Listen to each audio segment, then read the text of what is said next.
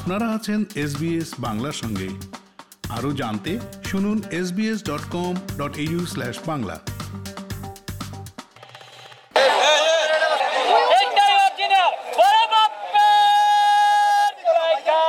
আর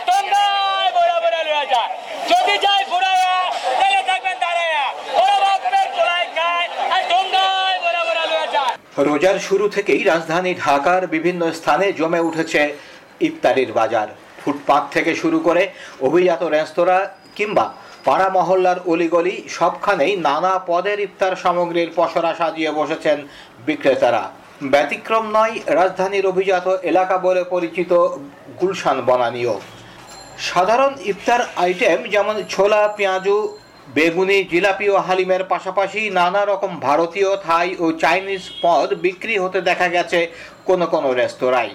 পরোটা, মুরগির নানা পদ, বিফ, তাওয়া, ড্রাই রয়েছে অনেক রেস্তোরাঁয়। রেস্তোরাঁ ভেদে বিরিয়ানি ও কাবাবের রয়েছে নানা রকম পদ। ওদিকে চকবাজারের রাস্তায় আবার সেই চেনা দৃশ্য ফিরেছে দুই বছরের দুঃসময়ের পর।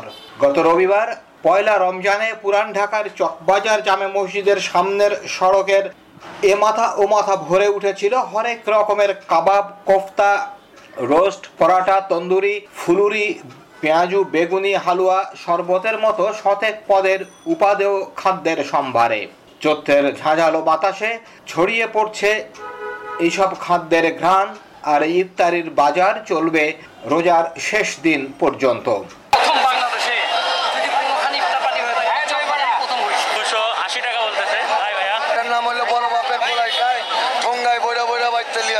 প্রথম দিন থেকেই চকবাজারে ব্যাপক উৎসাহ নিয়ে বিক্রেতারা তাদের পসরা সাজিয়েছেন।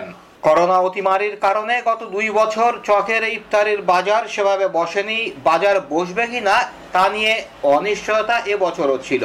পরে স্থানীয় ব্যবসায়ী নেতা এবং ব্যবসায়ী নেতাদের সঙ্গে সংসদ সদস্য ও প্রশাসনের প্রতিনিধিরা কথা বলে ইফতারির বাজার বসানোর ব্যবস্থা করেছেন। বেলা তিনটা থেকে উর্দু রোডের মোড় থেকে চক মসজিদের সামনের সড়কটিতে যান চলাচল বন্ধ করে ইফতারির পসরা বসে যায়।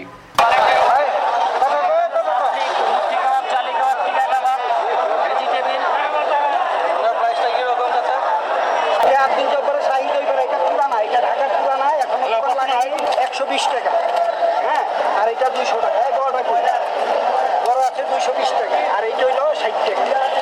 চকের ইফতারির খ্যাতি তার বহু ধরনের কাবাব ও মাংসের পদগুলোর জন্য। লম্বা শিখের সঙ্গে সুতা দিয়ে বিশেষ কায়দায় পেঁচিয়ে তৈরি করা সুতি কাবাব তো ইফতারিতে খুবই জনপ্রিয়।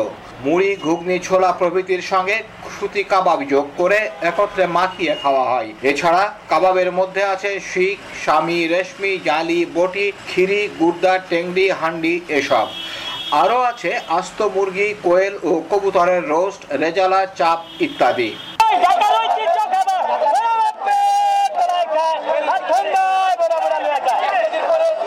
রাজধানী ঢাকা শুধু নয় বন্দর নগরী চট্টগ্রাম সহ দেশের প্রত্যন্ত অঞ্চলেও বসেছে ইফতারের বাজার চলবে পুরো রোজার মাস জুড়ে।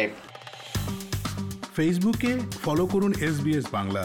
আমাদেরকে লাইক দিন শেয়ার করুন আপনার মতামত দিন।